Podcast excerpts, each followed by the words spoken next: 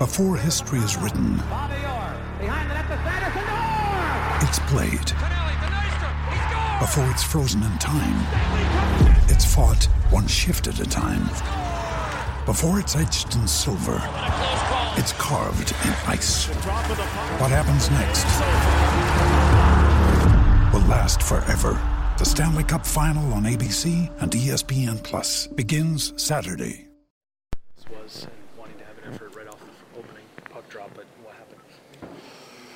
Um, I think for us, it was power play and penalty kill. I think uh, we can't let that happen.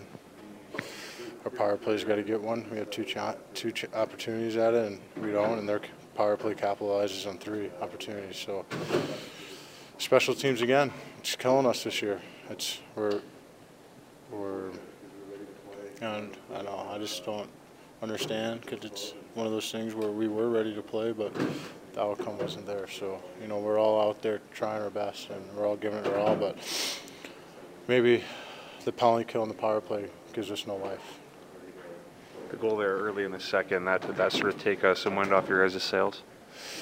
I don't know. I just think we're. It's frustrating because we are a good team. We are a good group of guys in here, and we go on a little run here, and that was probably the biggest game of the year right there because it's going to give us get us closer to where we need to be in a playoff spot. But there's no reason for it. I don't know why it's happening. I don't know what's going on. Um, maybe the special teams killed us. Probably it deflated us, and it shouldn't. We're a good group in here. We're a positive group in here.